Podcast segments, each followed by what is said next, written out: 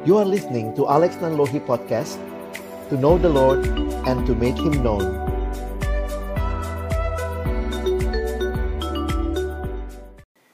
Mari teman-teman, sebelum kita membaca merenungkan firman Tuhan, kita berdoa.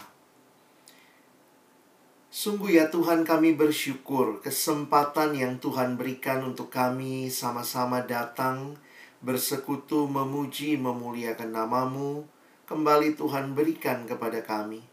Dan saat ini tiba waktunya bagi kami untuk membuka firman-Mu ya Tuhan. Kami mohon ketika kami akan membuka firman-Mu, bukalah juga hati kami. Jadikanlah hati kami seperti tanah yang baik supaya ketika benih firman Tuhan ditaburkan, itu boleh sungguh-sungguh berakar, bertumbuh, dan juga berbuah nyata di dalam kehidupan kami. Berkati baik hambamu yang menyampaikan, setiap kami yang mendengar, Tuhan tolonglah kami semua, agar kami bukan hanya menjadi pendengar-pendengar firman yang setia, tapi mampukan dengan kuasa dari rohmu yang kudus, kami dimampukan menjadi pelaku-pelaku firman-Mu di dalam hidup kami, di dalam masa muda kami. Bersabdalah ya Tuhan, kami anak-anak-Mu sedia mendengarnya. Di dalam satu nama yang kudus, nama yang berkuasa, nama Tuhan kami Yesus Kristus, kami menyerahkan pemberitaan firman-Mu. Amin.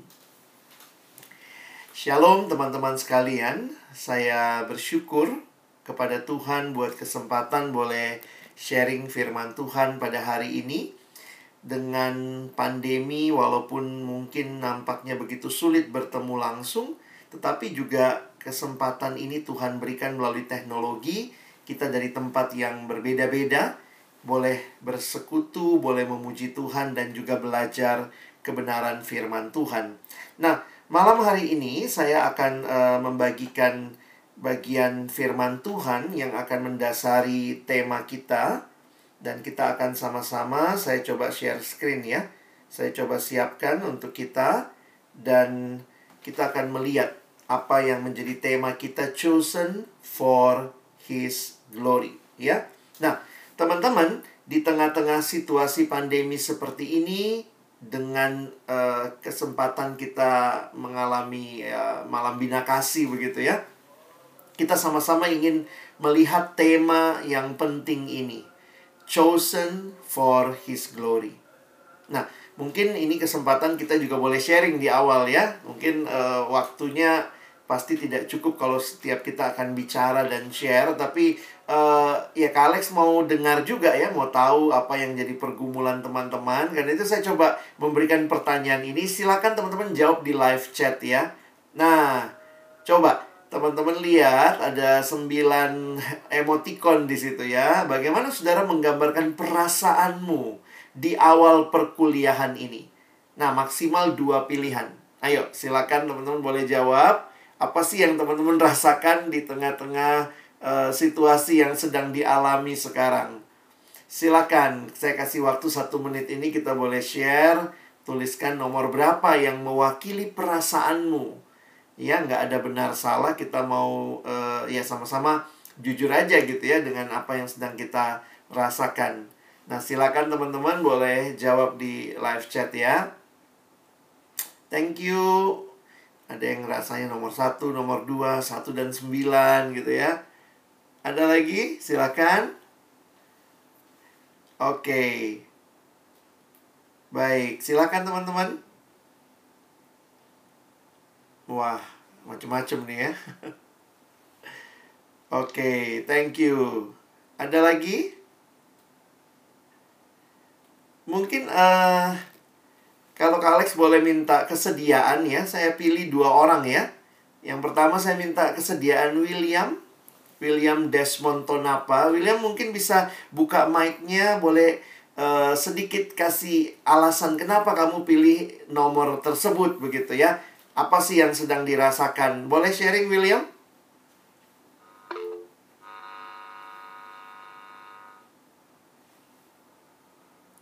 William bisa buka mic-nya? Ya, terdengar. Oh iya. Oke. Terima kasih kesempatan yang diberikan. saya William nonton apa dan untuk alasan kenapa saya ini untuk nomor 2 dan 6 Mm-mm. ya karena itu 2 saya seperti gambaran kayak terus tuh karena kan ini kan ada karena kan kita sudah mengalaminya semester yang lalu Mm. hal yang cukup membosankan sehingga untuk semester ini kita lagi aduh membosankan lagi sama Dan Ulang keenam lagi ya. dan untuk yang keenam itu menggambarkan bagaimana ekspresi karena di mana tingkatannya lebih sulit lagi ternyata dari yang awalnya sedikit ditugas Hmm. sekarang sudah semakin banyak jadi ah ada ada ada kaget Ya, gitu Tambah banyak tugas ya, bukannya tambah sedikit ya. iya seperti itu terima kasih Oke, makasih William. Eh, Kak Alex pi- pilih satu lagi ya. Tolong teman kita Marcelina Eci. Silakan Marcelina, mungkin bisa buka mic-nya, Dek. Nomor berapa yang dipilih dan alasannya kenapa?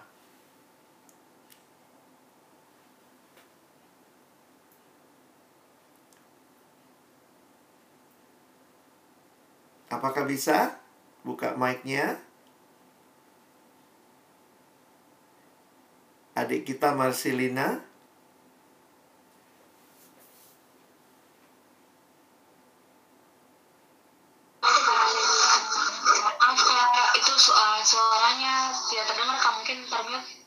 Kak. Oh, oke. Termute mic-nya ya, sorry. Saya minta kesediaan Marcelina Eci. Adik kita Marcelina Eci boleh sharing apa yang nomor berapa yang dipilih dan kenapa itu yang dipilih gitu ya. Alasannya sedikit mungkin buat kita bisa dengar sharing dari Marcelina Eci. Silakan, Dek. Ya, shalom kak. Shalom. Iya, jadi kalau saya kak pilih nomor 4 dan 8. Mm-mm. Nah, Jadi yang paling pertama itu ekspresi saya waktu awal kuliah itu di 8. Mm. Karena kan se- sebelumnya pandemi jadi tidak terasa, oh ternyata sudah mau masuk kuliah. Jadi kaget. Habis itu pas sudah masuk, ekspresinya begitu. Nah, Karena banyak deadline. banyak deadline ya. Jadi sekarang angkatan berapa? Angkatan baru? Saya sudah, apa, semester akhir kak. Oh, semester akhir ya. Jadi sudah makin banyak ekspresi yang terjadi ya. Baik, makasih ya dek. Thank Ya, you. Ya teman-teman kita nggak bisa sharing semuanya ya, tapi paling tidak dari dua teman kita yang sharing mungkin juga ini mewakili perasaan teman-teman yang lain dan apa yang sedang kita alami sekarang. Nah teman-teman yang dikasihi Tuhan, saya ingin malam hari ini kita mengerti tema ini di dalam sebuah konteks yang lebih luas ya. Bagaimana Allah yang memilih kita dan Allah yang memilih kita untuk kemuliaannya. Chosen for His glory. Nah, mungkin ini yang eh, saya ingin mulai dengan memberikan ilustrasi ini gitu ya. Pernah nggak teman-teman nonton film, tapi sebenarnya kalian sudah tahu endingnya seperti apa ya. Nah, kalau misalnya kita nonton film, padahal kita mungkin sudah baca, atau mungkin kita sudah lihat trailernya, atau mungkin sudah lihat bocorannya, dan itu yang ditunjukkan malah bagian akhirnya. Nah, saya pikir itu jadi menarik ya. Bisa aja macam-macam feeling kita.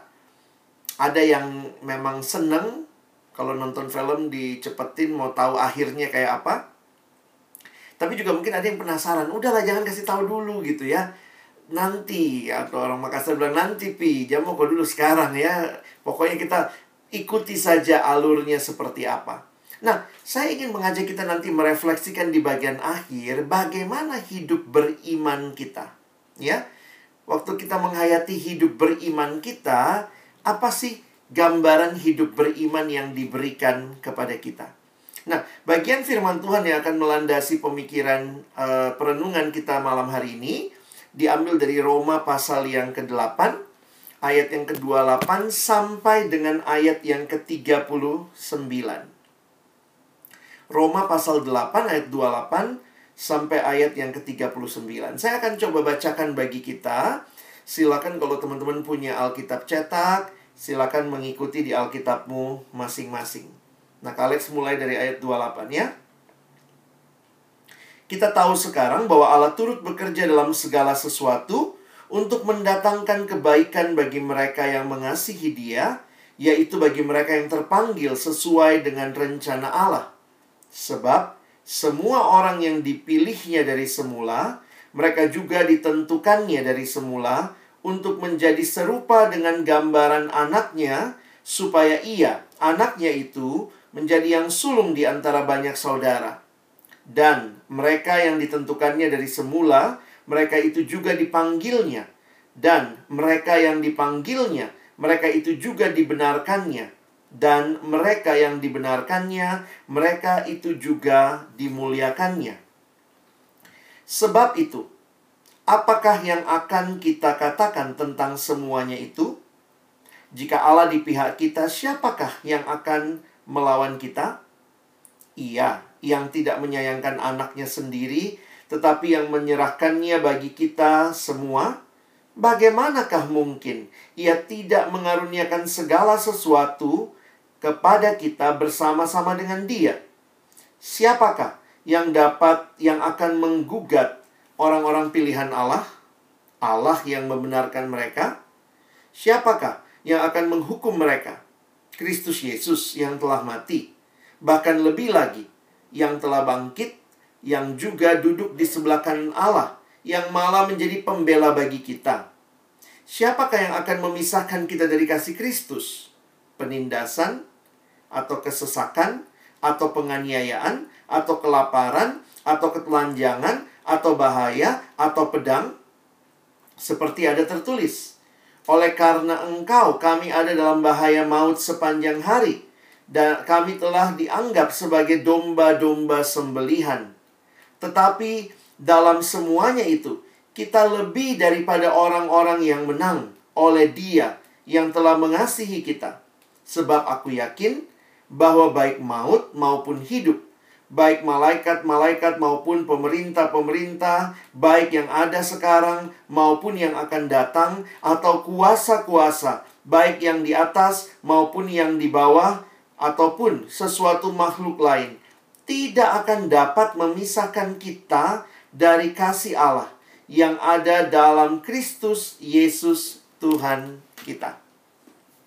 Nah, sedemikian jauh pembacaan firman Tuhan, teman-teman yang dikasihi Tuhan, kalau kita melihat kitab Roma, sebenarnya ini kitab yang sangat-sangat komprehensif yang menyatakan ajaran dasar Kristen, Kristiani secara khusus tentang keselamatan. Karena itu juga di dalam tradisi gereja mula-mula, kitab Roma sering kali dijadikan bahan dasar untuk mengajar kepada orang-orang percaya yang baru tentang dasar-dasar iman Kristen.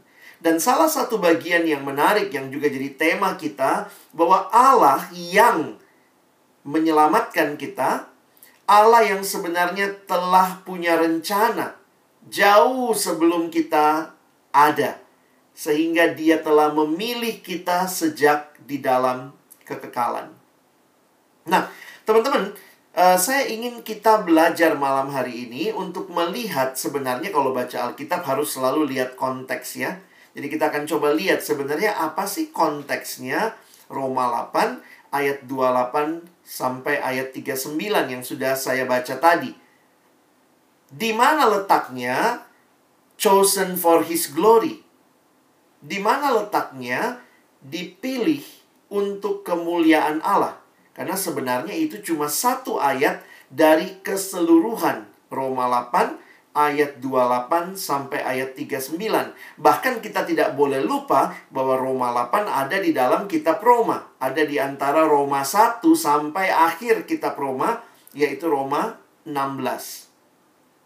Nah, ini sedikit tentang kitab Roma yang tadi sudah Kak Alex sampaikan.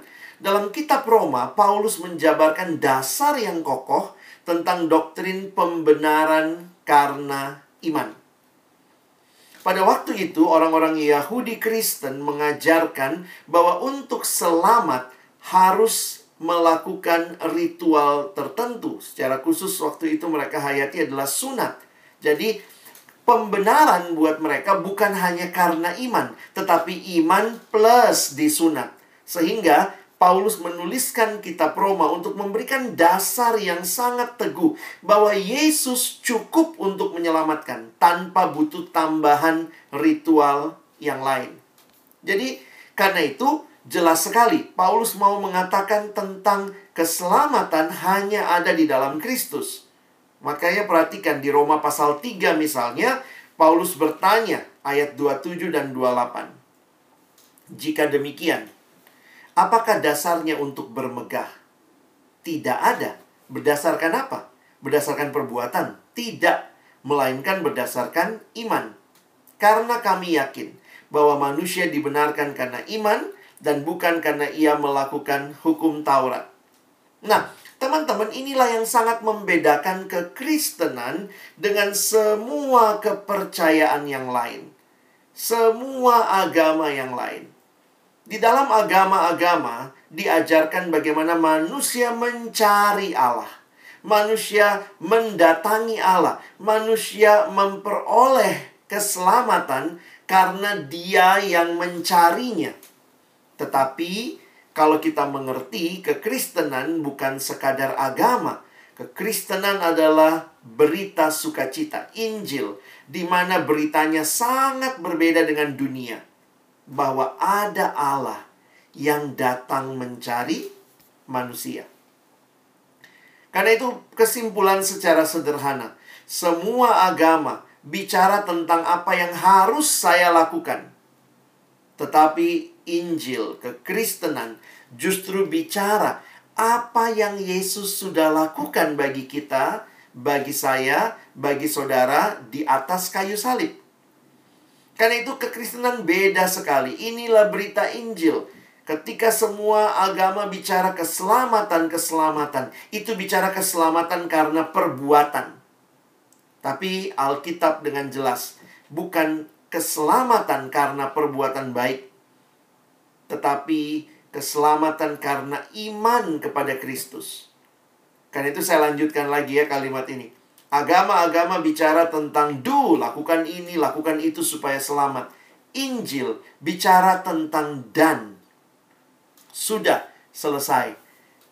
Bukan kita yang menyelesaikannya, tapi Yesus Kristus yang menyelamatkan kita. Jadi teman-teman bisa bayangkan dalam surat Roma ini yang Paulus lagi jelaskan kepada jemaat. Betapa indahnya karya anugerah Tuhan.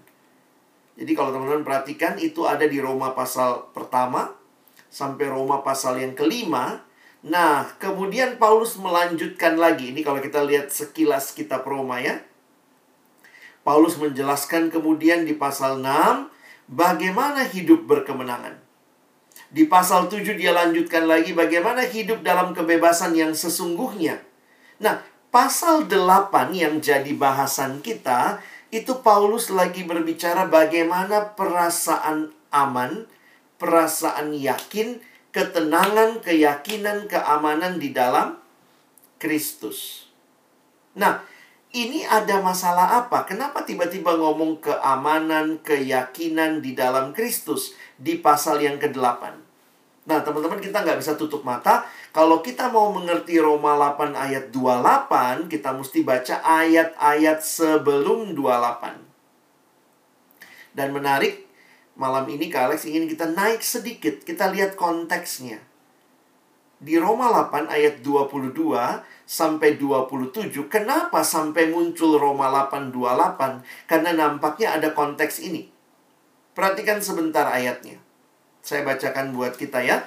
Roma 8, 28 uh, ayat 22 sampai 27. Sebab kita tahu bahwa sampai sekarang segala makhluk sama-sama mengeluh dan sama-sama merasa sakit bersalin.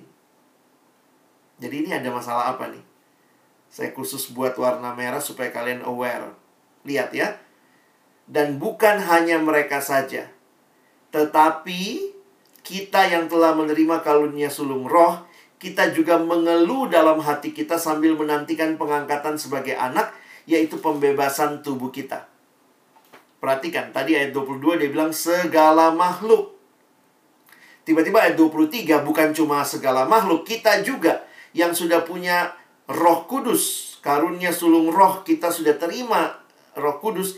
Tapi kita pun masih mengalami tanda kutip dia katakan mengeluh ayat 24.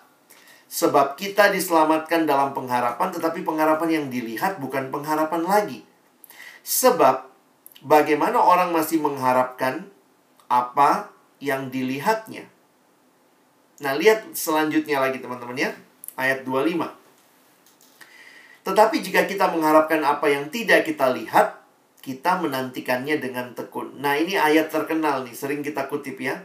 Demikianlah, demikian juga roh membantu kita dalam kelemahan kita sebab kita tahu bahwa sebenar se, kita tahu bagaimana sebenarnya harus berdoa. Sebab kita tidak tahu bagaimana sebenarnya harus berdoa, tetapi roh sendiri berdoa untuk kita kepada Allah dengan keluhan-keluhan yang tidak terucapkan. Loh, ada masalah apa ini? Ada kelemahan, roh menolong kita berdoa dengan keluhan yang tidak terucapkan, ayat 27 dan Allah yang menyelidiki hati nurani mengetahui maksud roh itu yaitu bahwa ia sesuai dengan kehendak Allah berdoa untuk orang-orang kudus. Jadi ini ayat 27 kan? Lalu kemudian ayat terkenal yang kita bilang itu ya Roma 8, 28 Segala sesuatu bekerja untuk kebaikan. Nah teman-teman mesti lihat konteksnya Ini konteksnya lagi kenapa? Ternyata kalau kita mengerti ayat-ayat ini, ini konteksnya adalah penderitaan. Apa yang Paulus mau sampaikan? Saudara-saudara, kamu lihat orang-orang di luar sana menderita, semua menderita. Dan jangan berpikir kita orang Kristen lepas dari penderitaan. Kita pun dalam kehidupan mungkin menderita. Penderitaan itu bisa karena kesalahan kita. Kamu nyolong ayam, kau paluka paluka apa ayam, kau masuk penjara itu kan karena kesalahan sendiri. Menderita karena kesalahan. Tetapi juga bisa jadi ada penderitaan justru karena kita setia sama Tuhan. Ketika kita tidak mau nyontek, tidak mau uh, nyogok, kita nggak mau berbuat curang, maka mungkin kita dijauhi, kita dibikin susah jalan jalan hidup kita sama orang lain hanya karena kita hidup benar. Jadi ada kemungkinan penderitaan juga karena kita mau hidup benar di dalam Tuhan. Dan nampaknya Paulus berbicara di sini dalam kaitan ini.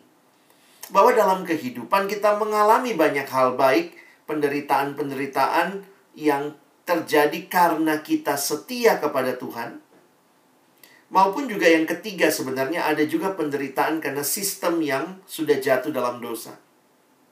Jadi bisa jadi menderita karena apa? Karena salah sendiri. Makanya menderita. Yang kedua, menderita karena kehendak Allah. Justru karena kita hidup sesuai kehendak Allah ya kita menderita. Tapi juga yang ketiga bisa kemungkinan mengalami penderitaan karena kita hidup dalam dunia yang sudah jatuh dalam dosa. Sistem yang tidak adil, sistem yang tidak benar, ya bayangkanlah ya, kalau misalnya pejabat pemerintahnya tidak becus, yang menderita siapa? Rakyatnya. Jadi bisa jadi penderitaan karena sistem yang tidak benar. Nah, di tengah-tengah situasi seperti itulah ayat yang kita baca. Ya, bagi saya ini menarik nih, memperhatikan kenapa justru di tengah-tengah situasi penderitaan ini, sampai Paulus bilang roh kudus itu di dalam hati kita menolong kita berdoa dengan keluhan yang tidak terucapkan. Teman-teman perhatikan, tema kita malam ini, Chosen for His Glory, ternyata muncul dalam tulisan Paulus di tengah konteks penderitaan. Saya ulangi ya, ini kesimpulannya. Bahwa tema ini jangan dilepaskan dari penderitaan. Karena awalnya di Alkitab kita, Roma 8 ayat 28 sampai 39 itu muncul dalam konteks penderitaan. Nah inilah yang sangat membedakan kekristenan dengan yang lainnya. Saya lanjutkan sedikit penjelasannya ya. Ini kesimpulan saya dalam tulisan ya. Iman Kristen beda sekali dengan iman dalam agama lain. Iman orang Kristen bukan hanya berpusat kepada ajaran Yesus Kristus, Tapi iman orang Kristen berpusat kepada pribadi Yesus Kristus. Kepada segenap karyanya bagi manusia. Hal inilah yang membuat kita menjadi kita sebagai muridnya, kita bukan hanya diminta untuk mengikuti ajarannya, tapi kita juga diminta untuk menerima Dia sebagai Tuhan dan Juru Selamat kita secara pribadi. Tidak ada pendiri agama lain yang mintanya seperti ini. Yesus berkata, "Kalau kau mengasihi Aku, ya kamu harus menempatkan Aku sebagai yang paling utama." Jadi, bukan hanya ajarannya yang Dia minta kita ikuti, tetapi dirinya sebagai Tuhan yang harusnya kita terima, kita sembah dalam hidup kita. Makanya jangan berpikir kekristenan sama kok, semua agama sama. Semua agama ajarkan kebaikan. Ajarannya mungkin sama kebaikan, tetapi inti daripada kehidupan agama di mana kita menerima Yesus dan berubah semakin serupa Yesus itu sama sekali beda dengan agama yang lain. Nah, namun, nah ini lanjutannya ya. Hal ini tidak berarti bahwa hidup kita sebagai murid Tuhan akan mengalami kelancaran senantiasa. Penderitaan kesukaran hidup adalah bagian yang nyata dari hidup beriman kepada Kristus. Tetapi kita diberikan kekuatan, keyakinan bahwa bersama dengan Yesus kita dimampukan untuk mengatasi hal tersebut. Nah, malam ini Kak Alex ingin kita melihat bagaimana menghadapi pergumulan hidup dengan tiga hal yang Paulus ingatkan. Dan tema kita sebenarnya hanyalah salah satu bagian dari apa yang Paulus ingatkan. Ya, teman-teman, mari kita lihat sama-sama tiga hal ini. Apa sih yang Paulus ingatkan kepada jemaat di tengah-tengah menghadapi hidup yang memang sulit, yang punya banyak pergumulan? Pertama, kita lihat dulu ayat 28 ya. Nah, kita masuk ke ayat 28-nya. Kita tahu sekarang bahwa Allah turut bekerja dalam segala sesuatu untuk mendatangkan kebaikan bagi mereka yang mengasihi Dia, yaitu bagi mereka yang terpanggil sesuai dengan rencana Allah. Saya mengutip sebuah buku yang ditulis oleh John Stott berkaitan dengan Roma pasal 8 ini dan uh, slide saya maaf masih dalam bahasa Inggris gitu ya tapi saya harap kalian bisa mengerti. Dari ayat 28 ini John Stott menyimpulkan ada lima keyakinan yang tidak tergoyahkan.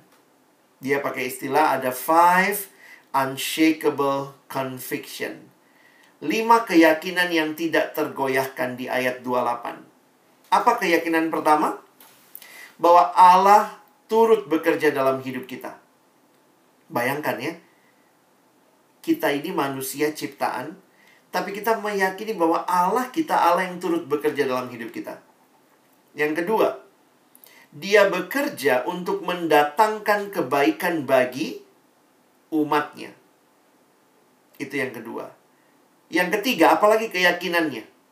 Bahwa dia bukan hanya bekerja di hal tertentu, tapi dia bekerja menggenapkan rencananya di dalam segala sesuatu. Coba lihat lagi ayatnya ya. Kita tahu sekarang Allah turut bekerja dalam segala sesuatu. Hal yang keempat, bagi mereka yang mengasihi Dia, bagi mereka yang terpanggil, itulah keyakinan keempat. Dan keyakinan kelima, seturut sesuai rencananya, sesuai kehendaknya. Ini terjemahannya tadi, sesuai dengan rencana Allah. Jadi teman-teman kalau kalian perhatikan, di tengah-tengah situasi hidup yang sulit yang pasti kita alami sebagai murid Kristus, ingat ya, kalau kita hidup dalam Tuhan jangan berpikir semuanya hidup lancar. Ada waktu-waktunya kita mengalami pergumulan. Tapi lihat, Paulus mau arahkan mata kita ke mana? Dia ingatkan kita bahwa Allah yang engkau sembah, Allah yang turut bekerja di dalam segala sesuatu untuk mendatangkan kebaikan bagi orang yang mengasihi, yang terpanggil sesuai dengan rencananya. Jadi bagian pertama yang Paulus ingatkan, dia mengingatkan tentang pemeliharaan Allah. God's providence. Providensia Allah artinya pemeliharaan Allah. Teman-teman dalam pergumulan hidup, ingat Allah kita bukan Allah yang tinggal jauh di sana, nggak peduli dengan pergumulan kita. Tapi dia Allah yang hadir, yang menggunakan segala sesuatu menggenapkan rencananya. Nah ini yang kita sering kali baca Roma 8:28 tapi mari kita pahami bahwa Allah kita adalah Allah yang memelihara. Ini yang pertama ya. Nah, sekarang yang kedua. Nah, ini sebenarnya tema kita ada di ayat-ayat ini. Tuhan yang pilih, lalu kemudian yang dia pilih dia tentukan, yang dia tentukan itu dia perhatikan 30 dipanggil, mereka yang dia panggil itu dibenarkan, mereka yang dibenarkan juga dimuliakan. Ini apa? Saya kutip lagi Pendeta John Stott mengatakan ini ada lima hal yang kita bisa perhatikan dari ayat-ayat ini. Dia mengatakan ini adalah sebuah peneguhan yang tidak terbantahkan. Ada lima undeniable affirmation. Peneguhan yang tidak bisa dibantah tentang siapa kita, umat Allah. Perhatikan, ini tadi kata-kata yang saya garis bawahi. Ini berkaitan dengan Allah memilih, Dia menentukan, Dia juga memanggil, yang dipanggil dibenarkan, yang dibenarkan dimuliakan. Lihat lagi ayatnya ya. Dipilih, ditentukan, dipanggil ayat 30 langsung lompat ke 30 ya. Dipanggil lalu dibenarkan, dibenarkan, dimuliakan. Teman-teman, kenapa Tuhan memilih kita? Untuk rencana yang indah, yaitu kita akan mengalami hidup bersama Tuhan selama-lamanya dan kita akan mengalami hidup yang dimuliakan. Inilah keyakinan yang ada, yang kita miliki di dalam Kristus. Whom God foreknew, bahwa kita orang-orang yang telah Tuhan pilih dari semula, berarti dari awal Tuhan mengasihi kita. Dia menentukan kita untuk jadi apa?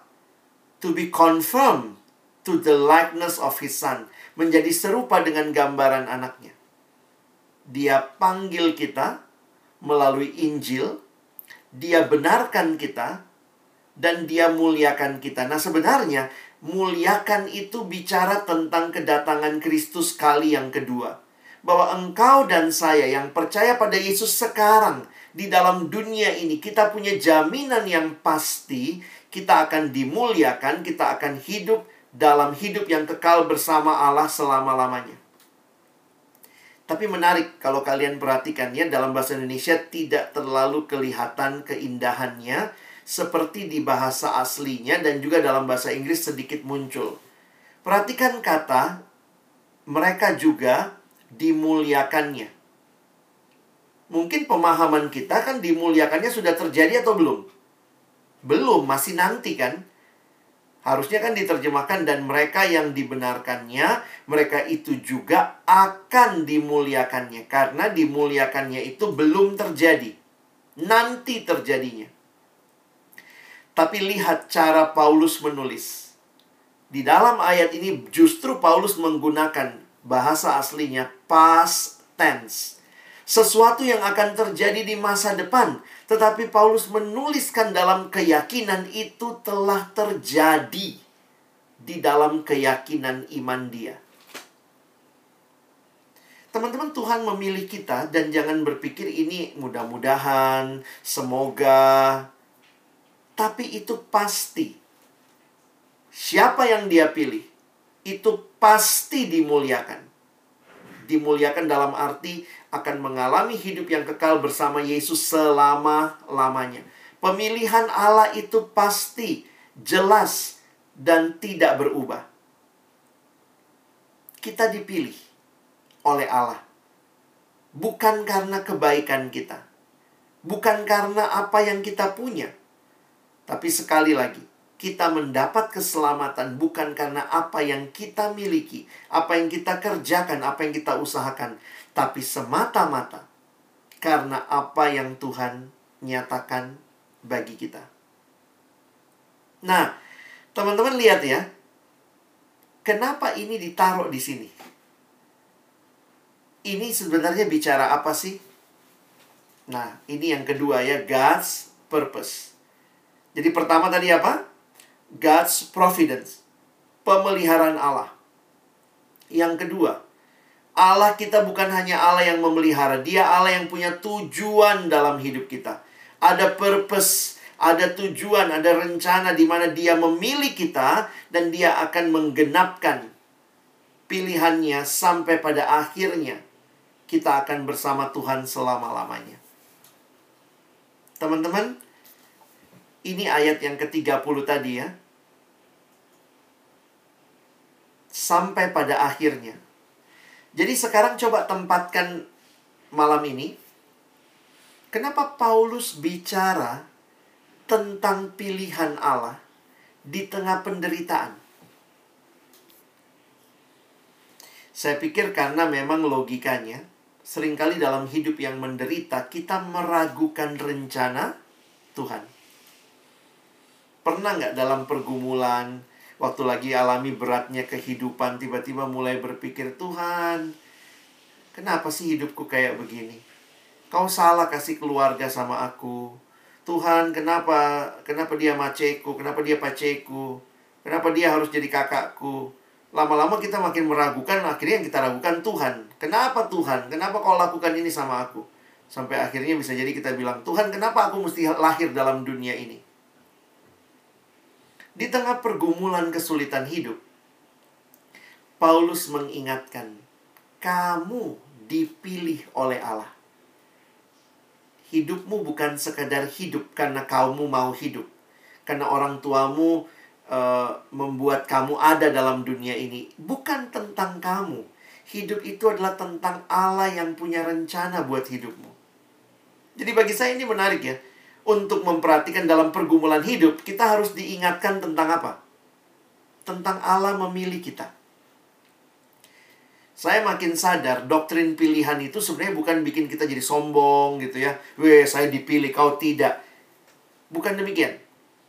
Doktrin pemilihan sebenarnya membuat kita bisa bertahan dalam situasi-situasi hidup yang paling sulit untuk mengatakan bahwa meskipun begitu sulit pergumulan yang aku alami. Tapi aku tahu Tuhan memilih aku dan dia memilih aku dan dia akan menggenapkan rencananya sampai akhir hidupku. Jadi di sini saya jadi dapat perspektif baru waktu persiapannya. Kadang orang berpikir doktrin pilihan itu doktrin sombongnya orang Kristen. Gila, orang Kristen sok banget dia dipilih begitu ya.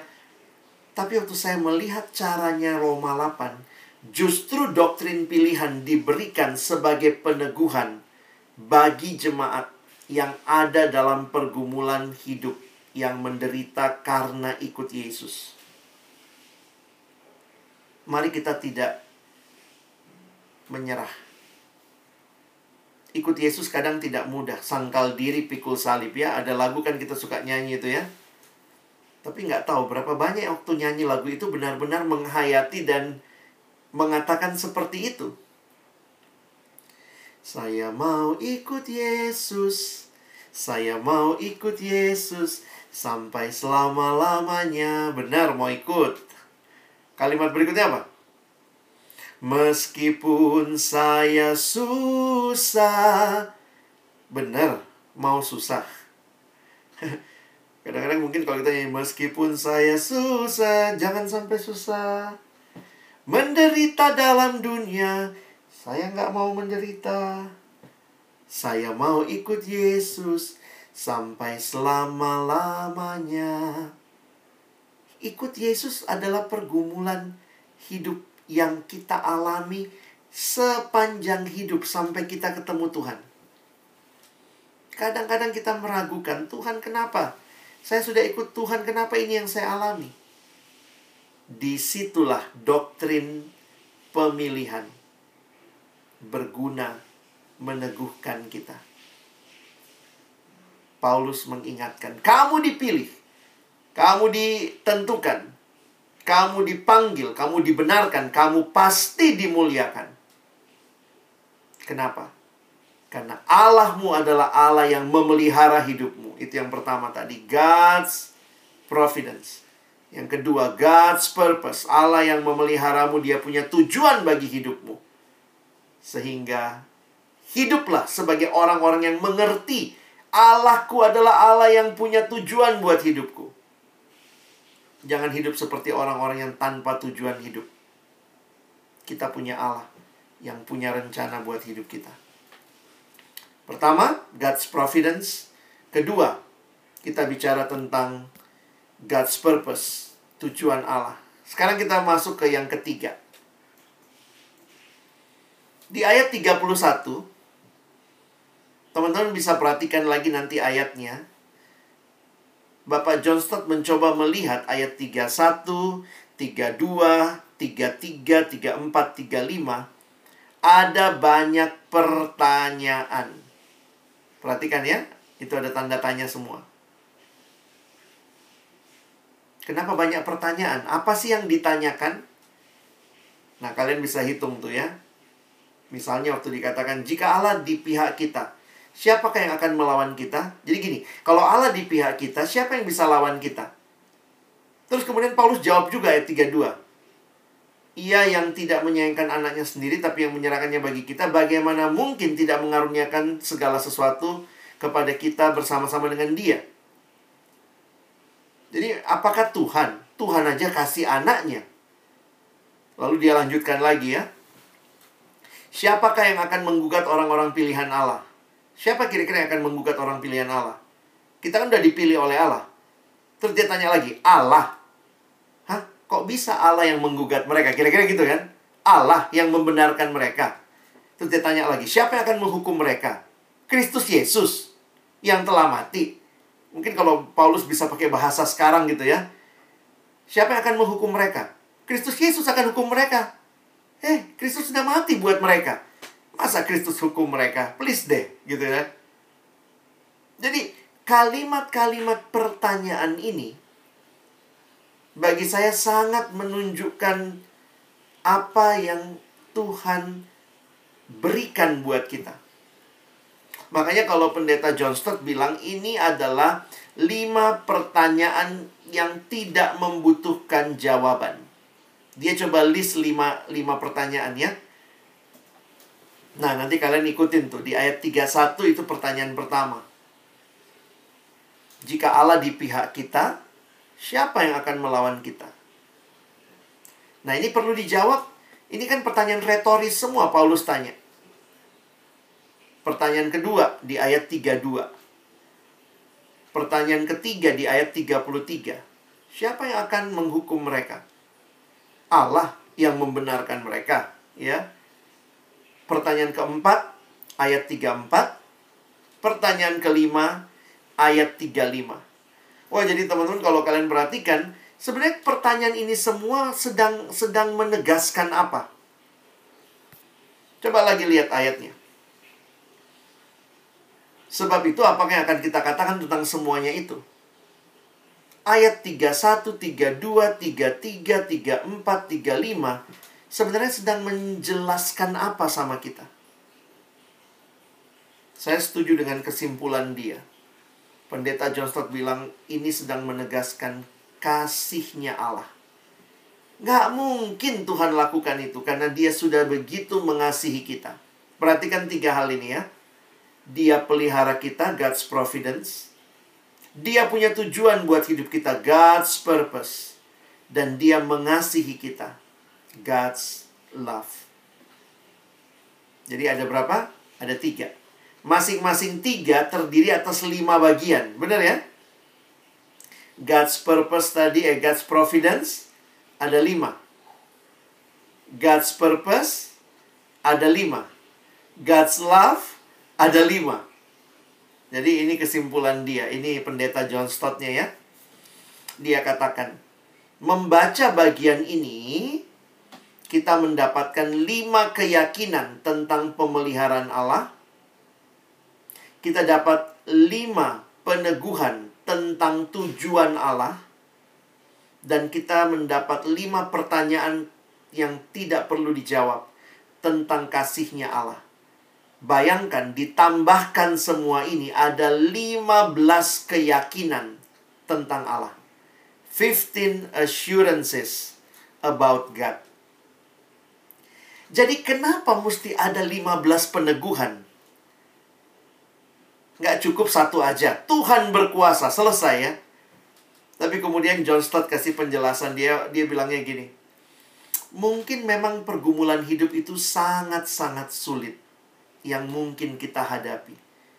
Karena itu Paulus menjelaskan kepada jemaat di Roma sampai meneguhkan mereka dengan 15 janji Allah. Yang menyatakan pemeliharaannya, yang menyatakan tujuan Allah dan juga kasihnya Allah. Jadi hari ini waktu kita bicara chosen for his glory, itu cuma satu bagian dari semua hal yang Tuhan sedang teguhkan. Kamu mengalami pergumulan hidup, ada banyak penderitaan termasuk virus corona, pandemi ini. Kadang-kadang kita nggak ngerti Tuhan.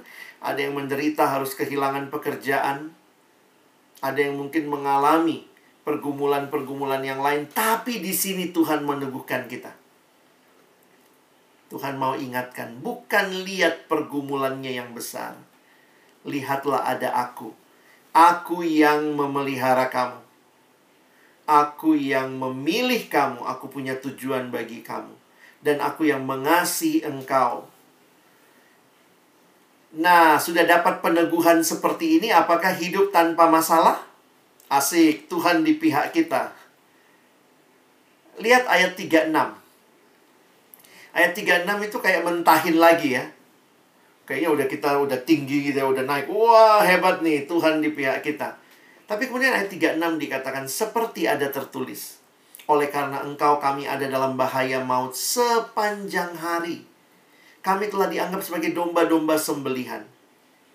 Paulus mau mengatakan ingat baik-baik bahwa penderitaan itu real. Kita seperti domba yang dibawa ke pembantaian ada mengalami bahaya maut. Tapi kembali dia tegaskan ayat 37. Tapi dalam semuanya itu, kita lebih daripada orang-orang yang menang. Karena siapa? Bukan karena kekuatan kita, tetapi oleh dia yang mengasihi kita. Ayat 38. Sebab aku yakin bahwa baik maut maupun hidup, malaikat-malaikat pemerintah, baik yang ada sekarang akan datang, kuasa segala macam, tidak akan dapat memisahkan kita dari kasih Kristus yang ada dalam Kristus, dari kasih Allah yang ada dalam Kristus Yesus Tuhan kita. Teman-teman Tuhan mengasihi kita full. I love you full kata Tuhan ya. Tuhan tidak mau kita tutup mata. Oh hidup Kristen gak ada penderitaan. Tuhan sendiri bilang melalui Paulus ya. Lihat ayat yang dikutip tadi. Kami seperti domba yang dibawa. Nah ini perhatikan terjemahan bahasa Indonesia sehari-hari. Ayat 36. Dalam Alkitab tertulis begini. Sepanjang hari kami hidup dalam bahaya, maut karena engkau. Kami diperlakukan seperti domba yang mau disembeli. Tidak, malah dalam semuanya itu. Meskipun kami ngalamin itu ya, kita mendapat kemenangan yang sempurna oleh dia yang mengasihi kita. Tidak ada yang bisa memisahkan kita dari kasih Kristus kita lebih daripada orang-orang yang menang. Nah, teman-teman, saya rindu ketika kita malam hari ini sama-sama belajar firman, kita mengerti apa artinya dipilih Tuhan. Tapi ternyata itu Tuhan berikan untuk membuat engkau dan saya bertahan dalam dunia yang akan selalu ada penderitaan ini. Biarlah waktu kita mengalami pergumulan, kita ingat, saya dipilih Tuhan. Dan kita tahu, teman-teman ya, kalau film-film tadi Kak Alex bilang kalau film lain kita marah gitu, jangan kasih tahu belakangnya dulu. Nggak, jangan kok kasih tahu siapa yang mati, jangan dulu ya. Tapi di Alkitab kita dikasih tahu akhirnya. Jadi bayangkan kalau kamu nonton film, kamu sudah tahu akhirnya jagoannya pasti menang. Kira-kira gimana? Waktu kamu nonton bagian awal, ih dia menderita. Wih, dia dia berantem itu sudah mau mati itu, sudah mau mati dia. Tapi kan kamu sudah tahu cerita akhirnya dia menang. Jadi akhirnya waktu kamu perhatikan itu, betul dia dipukul habis-habisan. Aduh, kasihan sekali dia. Tapi dia menang. Saya tahu ceritanya, saya tahu akhirnya. Teman-teman, Tuhan mau kita punya sikap hidup seperti itu. Hidupmu menderita? Pasti, namanya juga dalam Tuhan. Tuhan nggak bilang hidup tanpa penderitaan. Ada penderitaan? Ada. Sejauh itu bukan penderitaan karena salah kita, maka jangan fokus sama penderitaannya. Tuhan mau maju lagi, lihat kepadaku.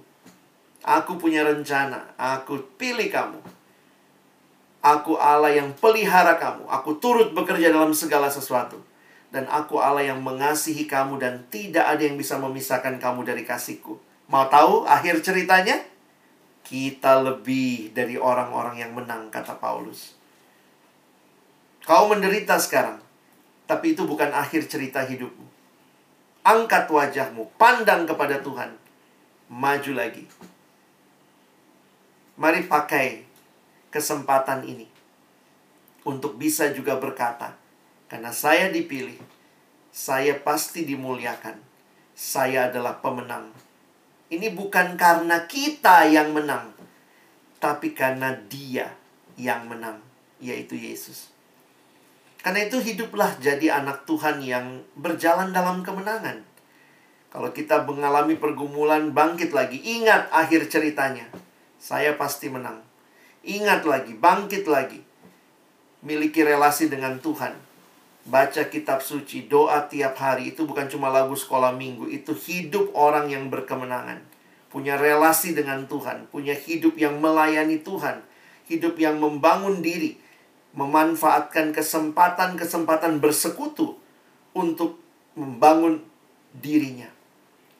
Jadi kita punya cara pandang yang baru tentang hidup ya.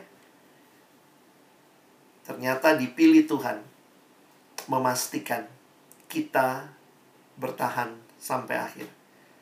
Kadang-kadang penderitaannya nggak berubah. Tapi yang berubah sebenarnya adalah kita. Kita memandang penderitaan.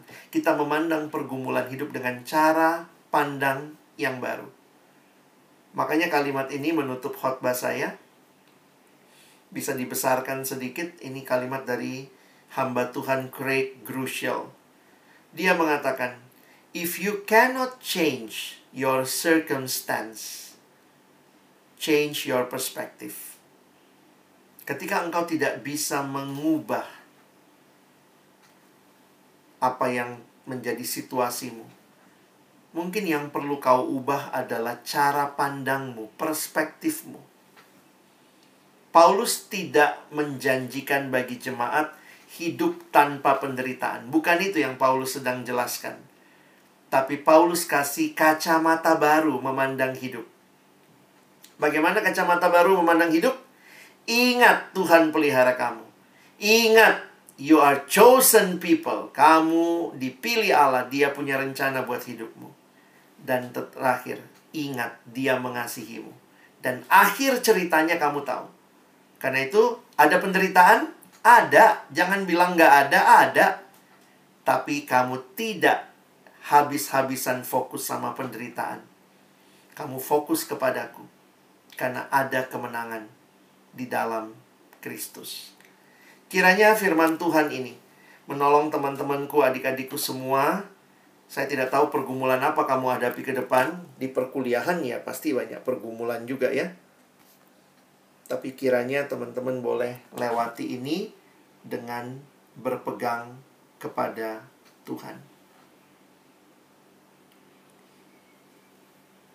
Oke. Sebentar, ada pertanyaan yang saya lihat. Saya baca sebentar ya. Mungkin tidak ada sesi tanya jawab, tapi izin bertanya kak, kalau bisa. Bagaimana konsep pilihan dan dipanggil dibedakan? Apakah dipanggil kemudian ada pemilihan, atau memang dipilih untuk dipanggil? Bagaimana menjelaskan konsep dipilih itu? Apakah berarti bahwa Yesus hanya datang untuk mereka yang dipilih saja? Bukankah Yesus datang untuk semua manusia? Karena konsep dipilih kadang-kadang juga diartikan orang, saya tidak dipilih. Baiklah, saya memilih cara hidup saya sendiri. Oke, uh, ini butuh pembahasan yang panjang, mungkin di sesi yang berbeda. Tapi saya harus ingatkan begini: Allah memilih, bukan seperti kita manusia berdosa memilih. Kita cenderung memilih berdasarkan favoritisme. Allah tidak demikian. Allah memilih berdasarkan kehendaknya, kuasanya. Karena itu kita menghayati pilihan Allah itu pasti dan benar. Nah, mungkin untuk memahami saya tidak jelaskan satu-satu karena kalau kalian mau mengerti satu demi satu bagian itu harus kita lihat ada hal yang Allah lakukan karena kita ini manusia yang dibatasi waktu. Allah adalah Allah yang kekal. Maka perhatikan lima hal tadi. Di kita lihat ayatnya sebentar ya. Kalau kalian lihat ayatnya kan ada kalimatnya ayat 30 itu ditentukan dari semula habis ditentukan kemudian uh, sorry ya di ditentukan kemudian dipang uh, dipilih dulu sorry 29 ya dua dipilih ditentukan dari semula nah kalau kalian perhatikan, itu terjadi di dalam kekekalan. Jadi kalau kalian pahami, itu terjadi di dalam kekekalan. Sehingga kalau bicara dipilih, kita bicara ditentukan, itu tidak di dalam sejarah. Nah, begitu masuk kepada dipanggil, dibenarkan, dimuliakan, sebenarnya ini uh, satu gambaran menyeluruh dari keselamatan yang Tuhan kerjakan. Jadi melalui berita Injil yang didengar orang itu dipanggil kepada Allah. Nah, jadi uh, mungkin kita harus pahami konsep dipilih dipanggil dalam Alkitab itu itu kita mengertinya dalam waktu. Jadi kalau waktu itu ada sekuennya satu baru dua baru tiga baru empat. Tapi saya menghayati Allah kan kekal. Jadi ya terjadi di hadapan Allah dalam kekekalan itu dalam satu waktu. Kita dalam sejarah yang mengertinya seolah-olah berwaktu yang sequel seperti itu. Karena itu saya jujur secara pribadi tidak terlalu membeda-bedakan. Karena kalaupun dibedakan, suka bertanya begini, mana duluan? Dipanggil dulu baru dipilih, ditentukan dulu baru apa. Kadang-kadang itu diskusi tanpa akhir seperti itu. Tapi yang jelas, yang pasti adalah Tuhan memilih kita. Nah, makanya ada satu pujian yang sampai akhir isinya cuma bertanya. Dia tidak mempertanyakan kenapa uh, dia, dia tidak tidak memberikan jawaban, tapi dia sebenarnya menyatakan kekaguman. Nanti kalau kalian coba cari pujiannya, Why have you chosen me? Coba dengar pujian itu. Dari awal kan, Why have you chosen me? Out of millions your child to be. Tuhan kenapa kau pilih aku dari begitu banyaknya anak-anak di dunia ini? You know all the wrong that I've done. Kau tahu apa kesalahanku. Terus tanya lagi, But how could you pardon me, forgive my iniquity? Tapi kenapa engkau mengampuniku and give Jesus your son? Kenapa kau berikan Yesus anakmu? Jadi bagian awal tuh cuma nanya, nanya, nanya. Di refrainnya dia cuma bisa bilang begini. But Lord help me be what you want me to be. Dia tidak menjawab kenapa saya dipilih. Saya tidak tahu. Tapi doanya adalah Tuhan tolong saya menjadi seperti yang kau mau. Teman-teman, kadang-kadang kita bicara pilihan, kita bicara Allah adil, Allah nggak adil. Saya pikir bukan itu wilayah diskusinya. Harusnya kita bukan bicara dipilih apa, kenapa saya dipilih. Tetapi harusnya kita berbicara, saya dipilih untuk apa? Saya dipilih untuk hidup memuliakan Tuhan. Dan kiranya itu yang jadi tujuan kehidupan kita. Jadi kiranya uh, saya kasih satu ilustrasi terakhir karena saya sadar betul tidak mudah memahami tentang pilihannya. Ada satu slide saya tidak keluarkan, tapi mungkin juga di sini nanti kalian bisa lihat uh, ininya ya, apa yang tadi ditanyakan. Sebentar.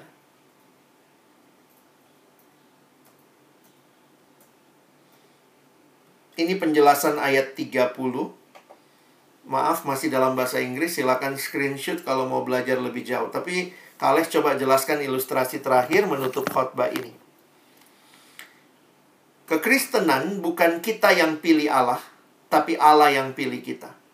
Kenapa? Karena di dalam dosa tidak ada manusia yang mati bisa memilih Allah yang hidup. Lalu pertanyaan yang sering diajukan, kenapa ada yang dipilih, ada yang tidak dipilih? Apa dasarnya? Alkitab tidak memberitahu dasarnya kepada kita, tapi yang jelas Alkitab memberitahu kepada kita bahwa Allah yang memilih kita, Allah yang adil, Allah yang benar di dalam kedaulatan kehendaknya. Kita tidak punya pemahaman terhadap mereka yang tidak dipilih. Itu urusan Tuhan dengan mereka. Tapi sebenarnya urusan kita adalah hiduplah sebagai orang yang dipilih. Karena kita dipilih Tuhan. Kita meyakini itu. Dari mana taunya? Ya, saya bisa kenal Yesus, saya diselamatkan. Nah, ini contohnya begini. Ada pengemis datang ke rumahmu. Ada pengemis datang ke rumahmu, lalu kamu terkesan, kamu kasih sama pengemis itu, kau pinjamkan kunci motormu, kau kasih makan, kau kasih kamar juga di rumahmu, gak apa-apa boleh bobok di sini, kau kasih semualah kepada pengemis itu. Lalu pengemis itu pulang. Sempat dia pulang ke tempatnya, dia ceritalah apa yang dia dapat di rumahmu. Ternyata datanglah teman-temannya pengemis, datang sembilan orang pengemis yang lain, datang ke rumahmu lalu minta, kami menuntut keadilan. Kenapa bisa? Apa yang kau kasih sama pengemis itu kasih kepada kami. Mana motormu? Kasih juga. Bisa nggak melakukan itu? Saya pikir kita harus mengerti bahwa belas kasihan yang dilakukan oleh kamu itu tidak bisa dipertanyakan karena itu kamu lakukan berdasarkan kehendakmu. Ini bukan berdasarkan keadilan. Jadi yang lain walaupun dia datang minta keadilan, minta apa yang dikasih sama satu ini kami juga harus dapat. Tidak demikian. Jadi bicara doktrin pemilihan sebenarnya tidak tepat bicara dipilih tidak dipilih. Karena bicara dipilih saja sudah menentuk menunjukkan bahwa tidak ada hal dalam diri kita yang membuat Allah harus memilih kita. Tapi dia pilih kita. Karena itu bagi saya lebih tepat kita bergumul, kita berdoa, Tuhan, kenapa kau pilih aku? Dan jelas hari ini kita belajar, Tuhan pilih kita untuk kita hidup dalam Dia, kita hidup memuliakan Dia, dan sampai akhirnya kita bertemu dengan Dia, akan bersama Tuhan selama-lamanya. Itulah hidup yang kekal yang Tuhan janjikan pada kita. Kiranya teman-teman memahami ini, mengalami ini, dan bagikanlah supaya banyak orang yang belum kenal Yesus akhirnya juga boleh datang dan mengenal Yesus. Amin. Mari kita berdoa. Tuhan terima kasih buat firman-Mu, setiap keyakinan yang Paulus bagikan tentang siapa Allah yang berkarya dalam kehidupannya. Pada akhirnya menjadi keyakinan yang meneguhkan di saat-saat kehidupan yang sulit yang kami alami. Tolong kami Tuhan, bukan jadi orang-orang yang hanya mendengar banyak firman, tapi jadikan kami pelaku-pelaku firman Kami mau hidup dalam kebenaran, dalam ketaatan. Karena kami telah dipilih. Sebagaimana Efesus 1 ayat yang keempat mengatakan kami dipilih. Sejak dunia dijadikan supaya kami hidup kudus dan tak bercelah. Tuhan mau kami yang dipilih untuk hidup semakin hari semakin serupa juga dengan Kristus. Biarlah itu yang menjadi kerinduan kami. Yang boleh merenungkan tema pada malam hari ini. Tolong kami bukan cuma jadi pendengar firman. Mampukan kami jadi pelaku-pelaku firman-Mu dalam nama Yesus. Kami bersyukur, kami berdoa. Amin.